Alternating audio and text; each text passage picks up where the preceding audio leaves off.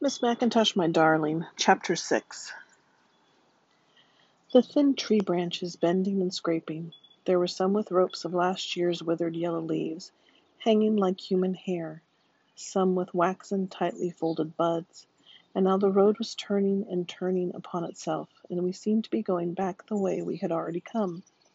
One branch flowered upon a withered tree, its flowers like purple smoke against the sky, like something spontaneous as in a dream of apparent disrelations which were secretly related, and now there were again, in the midst of vastness, these familiar signs, these broken gates and fallen pillars among iron-coloured weeds, barns with gaping doors, old carriages set in the midst of empty fields, plumed thistles blowing large as human heads, straggling orchards the colour of wool steaming in the amorphous mist and seeming to be filled with phantom shapes which came and went.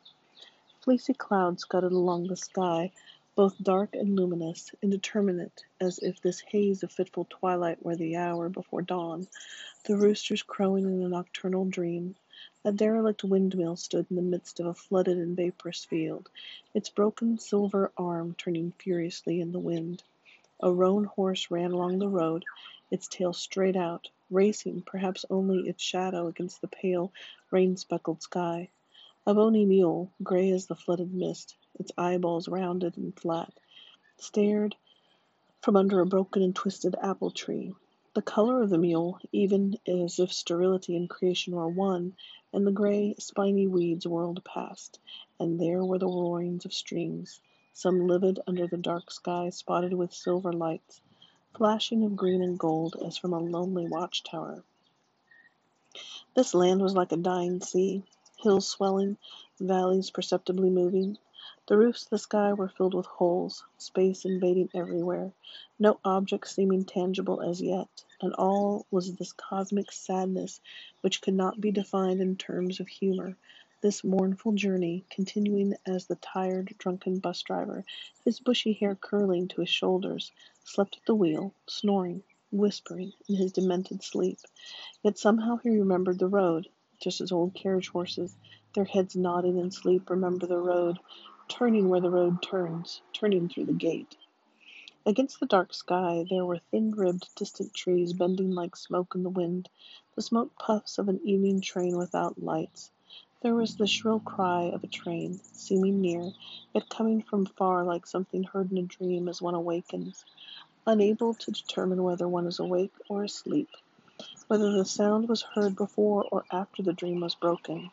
These continuities, persisting from one world to another, it seemed, so that there should be no other world but this which was many-valved, an intricacy like the roaring of the sea, which knows no limitations but its own.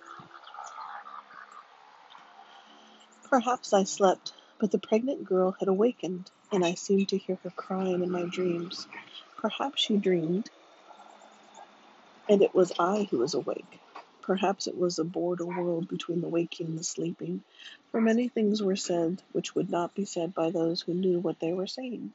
Her face was dark, twisting, twisting with cold, furious rage, but she sat stiff and upright so that her coffer could, should not be disarranged, and she jumped whenever the bus lurched upon a rutted, rain-flooded road, the bird on her hat bobbing on its thin, brittle branch, staring with a glassy, winking eye at the tree boughs bent by the wind, the landscape passing like a dream no one had ever lived through, no one had ever completely understood. Her situation grew constantly worse, minute by minute, she approaching that hour when she must be delivered of herself or of a stranger. She was this dead centre of life, her face crossed by tiny enraged shadows, shadows of birds, leaves, moths, tiny feet making it seem more animated than perhaps it was than it would be if ever she were completely awake and staring upon a void, uninteresting world, her face expressionless, betraying no emotion other than the lack of emotion which was the greatest of all emotions. But in her sleep she was self-betrayed, crying in her sleep. She was pregnant and married and coming to her early grave, dead, knocked up, fixed, betrayed, everything happening to her, it seemed, in this one moment of wild astonishment this wild sequence of meaningless and accidental events her delicate, fragile, breaking mind and body could never live through. Her shrill voice screaming above the dirge like wind, above the dying stars, as cold as metallic flowers, above the empty places, her face hard, contorted with somnolent furies. And that was why, oh by God, she could not endure this awful competition. Like these old men dreaming of themselves and of their wombs, all these imaginary women beating their breasts in the bloody flood, all these screamings, shoutings, cryings, gnashings of teeth by those who would never give birth as she must give birth. What were sun and moon and stars to her, and what were street lamps, streets, houses? She wished, wished to God she was already in her grave, her little hands reaching above the earth, wished anything but that she should give birth to her, that she should be married to the stranger and coming to her grave all in one instant, for time had never touched her. Ah, how could she have been taken by so many men, she who, ha- she who had loved no man? How could she have been caught in this terrible trap, she who had always had something with which to defend herself, maybe only her hatpin? Maybe she had had only her little foot with the jangling heart. Maybe she had had only her little fist.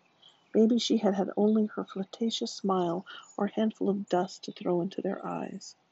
And was it fair? Why should she be taken by these white country yard owls with roaring wings, their eyes as big as city lamps? Poor little thing, light as a moth or a sparrow, the prettiest dancing girl she ever knew, so light on her feet, her little tinkling laughter like harebells tinkling in the winter wind when she had passed away.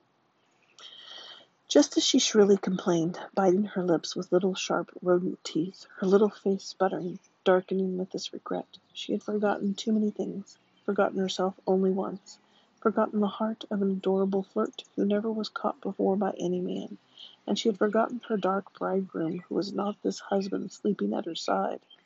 And now it was too late to forget, for now she must remember. It was too late for self forgetfulness. It seemed for this oblivion of faces and forms, and all she could do, crying in her sleep, was remember her, now when she was no longer that which she had been, but only that which she had become. Now when all her past discretions could not make her discreet. Now when she must shed a ton of tears, all the tears she had ever saved, had never wept before, and rivers would flow from her eyes before she was through weeping. She was gone five months without shedding a drop of blood, and she had four months yet to go, and she lived now by the calendar, by time which never before had touched her, or darkened her brow, or turned her hair gray. She would give birth, but there would be no old doctor ever there to say to her that it was all a dream, this life, this other life, my dear of dears, and you were only imagining it. So now turn over on your other side and go to sleep, for you will awaken as you used to be, for you are dead, poor little dancing girl. Yet through your little heart seems to be fluttering something like a moth or a star, and I can detect the faintest pulse, the faintest quivering of an eyelid, and I can hear you crying. So go to sleep, sleep in peace, my little child, she cried, for you are the only child there ever was, ever will be, and there is no one but you, and in the morning when you awaken you will feel better, and you will be as small as the butterfly over the brook. You will be two butterflies. You will dance again, leading the dance in your little glass shoes, and no one will know what you no one will know that you are dead. You will wear your snood of pearls, your tiny lace veil and tiny lace gloves. You will wear your ruby eardrops. She remembered, crying in her broken sleep, her little light footsteps that had made flower patterns on a floor of dust. How beautiful she had been, and now and how she had made a little map to locate her breasts, her navel, her still pools, her hands, her feet, her toes, her fingers. And now if this dark pregnancy were only an evil dream from which she would awaken, discovering herself as she had been before she was taken, she would be happy even though she was dead, and that was why, by God, she could not endure any form of competition whatever, be it even herself, this old rival gnawing at her dead heart and taking her eyes, her hair, her lips, why she was going to get rid of it and hide it in a water hole Tear out her hair by handfuls if necessary, so that no one would know her, she cried. Tear out her bleeding eyes. Feed it to the little birds that hopped and hopped about, hopping on one foot the way she hopped. Feed it to the little birds pecking, pecking at a withered cherry, pecking a dead tree trunk, a dead face. Feed it to the woodpeckers and the red robins. Feed it to the wingless things that crept along the ground, to the things that crawled. Feed it to the rose-breasted wood ibis, to the little woodcocks, the little woodchucks, the woodlice, the beetles. Feed it to the butterflies, the gnats. She would feed it to the wild turkeys gabbling in dark forests, to the sandpipers wading in dark streams, feed it to the purple moose, the arctic hawk, the crows in the fences. For why should she be responsible for what was not? She would do as she pleased, not as she must, she being caught like this, trapped in her own glittering trap, knocked up, washed out, poor little thing, ravaged by an old ghost with bleeding eyes, pregnant and married and coming to her watery grave, yet though she was dead, for she was the only one whose dream was real, unreal to her who was unreal to herself, and she had perished without a sigh or cry, dying long before she had ever lived. How could an insincere moment become sincere? Should she give birth to a prime minister? Should a flea give birth to a star? Why should she not bleed? She sat upright, the stuffed bird bobbing on her flower-laden hat, mechanical as consciousness, always in agreement with the dual-minded wearer of the hat, she who wore, dressed for her honeymoon and a long night, or her funeral, or both. So many little flowers, little faces, winking jewels, beetles and bees and tennis players, so many little hands like bird claws, so many little eyes, so many little ears, the skier skiing among the apple blossoms white as snow, the horses' heads, the old-fashioned sulky racers, the painted skyscrapers toppling like toy building blocks, and Brooklyn, Brooklyn Bridge like a spidery web, and Ferris wheels, and wagon wheels, and cascades of nymph and seed pearls, so many bits of colored glass to cover her, she seeming herself this hothouse flower, this carefully guarded creature of artifice. Someone who had preferred the shadow, someone who had scarcely ever seen the living sunlight, and who had never walked bareheaded in the purple rain, exercising herself for a great conflict with the angel of death, or the angel of life, who might be its other face, her own. Things which were very far deep or far away had never concerned her complicated mind before, and she had fled from her bare face. Her yellowish hands closed stiffly over her cracked patent leather vanity case, that which was decorated with other hands, tiny and tarnished, peeling gold with red fingernails dripping like blood.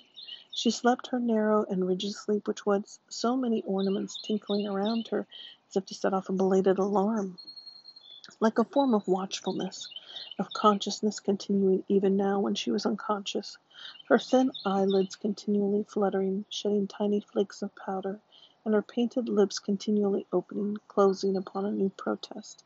That urgency permitting no self no self forgetfulness, no giving up of self to a deep river of creative sleep and of oblivion. No identification, apparently, with another person, neither of the living nor the dead. She was always thinking, it seemed, of herself, no matter what form she took. If she should forget her now, who else would remember her silken hair, her little out her little hourglass form, her little light glassy footsteps, her little shrill cries like the breaking of glass? She was shrewd, wakeful even in her sleep, it seemed, her mind never still, her little thoughts running and running about as if they could not stop. Her little thoughts ran and ran about like a mouse in an intricate cage, of which there were no doors, of which there had never been doors, and there were no walls, only these mirrors of illusion, as if there were many little mice, and how can she escape, finding her way out of this mortal life or into it, whichever way might be? She was turning on this turning wheel, she could not stop, she could not cease, she was dancing. A star dropped upon a far horizon, making no sound as it fell, not even one splash as when a stone falls into a river, and the tin roof leaked, water streaking the bus windows, and the pregnant girl screamed, feeling that she had lived through all these things before. Was this that honeymoon which she had never planned, had never dreamed of, that she should be returning to the same old river town she long ago had escaped from, riding in the same old bus that had always leaked? and everything the same as it had been before, or almost the same, the same old faces smiling at her in the whirling moon-colored fogs, these dead tree branches scraping, whirling, these dead clocks striking again, these spiders crawling over the endless snow. She had taken this bus out when the bus driver's hair was short, but now his hair was long, curling below his shoulders, and he had put on weight, so she knew how time had passed, even as in an empty dream which she had never lived through. How many years had fled on silent wings, leaving no trace, and that was why she cried, cried again and again, her little face wrinkled with sudden age, when she thought how she had changed, when she thought of her withered breasts, her empty womb, everything happening to her in a single moment that seemed of horrified recognition, and yet she had no personal memory by which to remember her, no consciousness which was her own and not somebody else's. Why must she outlive herself, the tiny butterflies dancing in the winter wind? Why should she have to go like this, giving up her little ghost, her little breath, yet remembering her when she was no more? She had done everything seemingly for herself, everything against herself, she knew, and she saw now that her mistake had been her recent marriage, hollow and sad, passing like an empty dream. She had been married just recently, it seemed to him, this old husband who was oblivious to her, this poor football player wrapped in his own sad dreams and sleeping at her side, with his long lashed eyelids trembling upon his dreaming, beardless cheeks.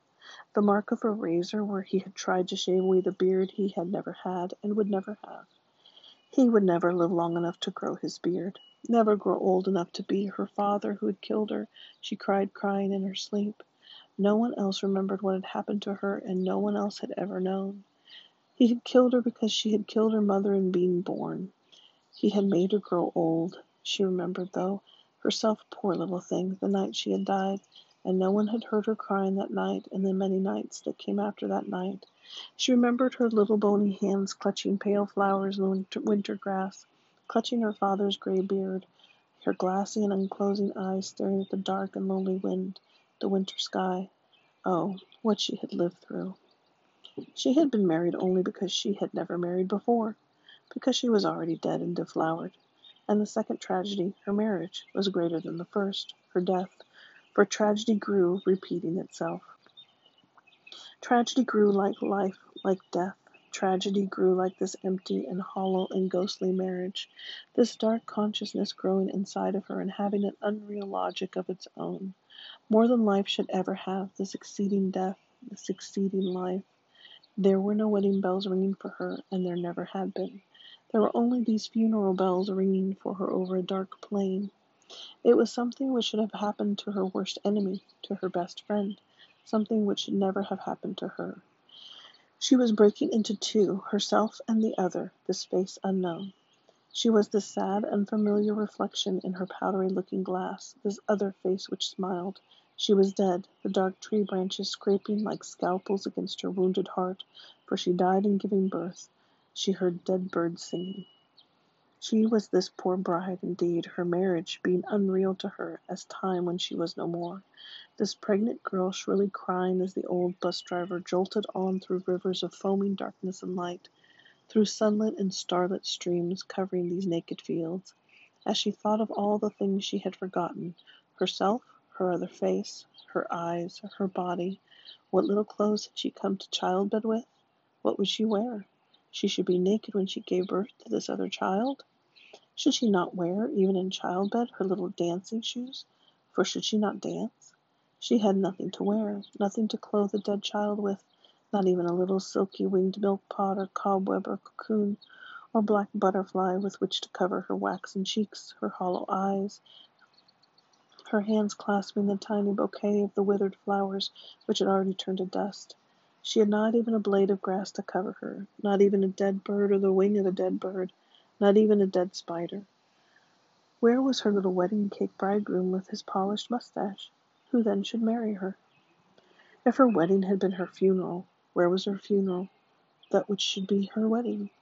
If she was the bride, where was her little bride with the ravaged face? the torn wedding veil like a veil of starlight. Where were her two brides?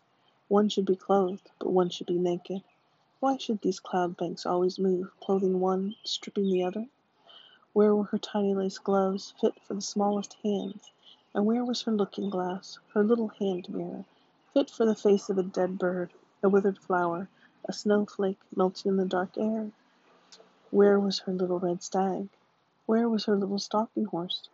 Where was her little knight with his black plume, silver meshes under his golden snood? He whose little paper shield and bright paper sword had been lifted to defend her, poor little thing, against the monsters of the night, the faceless beings of the deep, these dark clouds changing their shapes in the wind. Where were her little pallbearers, little black beetles who should carry her away, little red-winged blackbirds where the snow was falling, little snowbirds, white woodlice? Where were her little woodchucks? Where were her little flower girls, her little train bearers, little boys with pink cheeks, with sleeping eyes, with long white hair, with long white beards? Where was her wedding gown with a long silver train like the tracery of the frost laid upon the winter grass? Where was her birth veil, soft as the film of water laid upon her dead face, this other face which she had hidden away from man? Who carried her little coffin now? Where was her little ring bearer? Who should carry her wedding ring on a white satin pillow, the sign that she was married, and that all things which were happening now had happened long ago?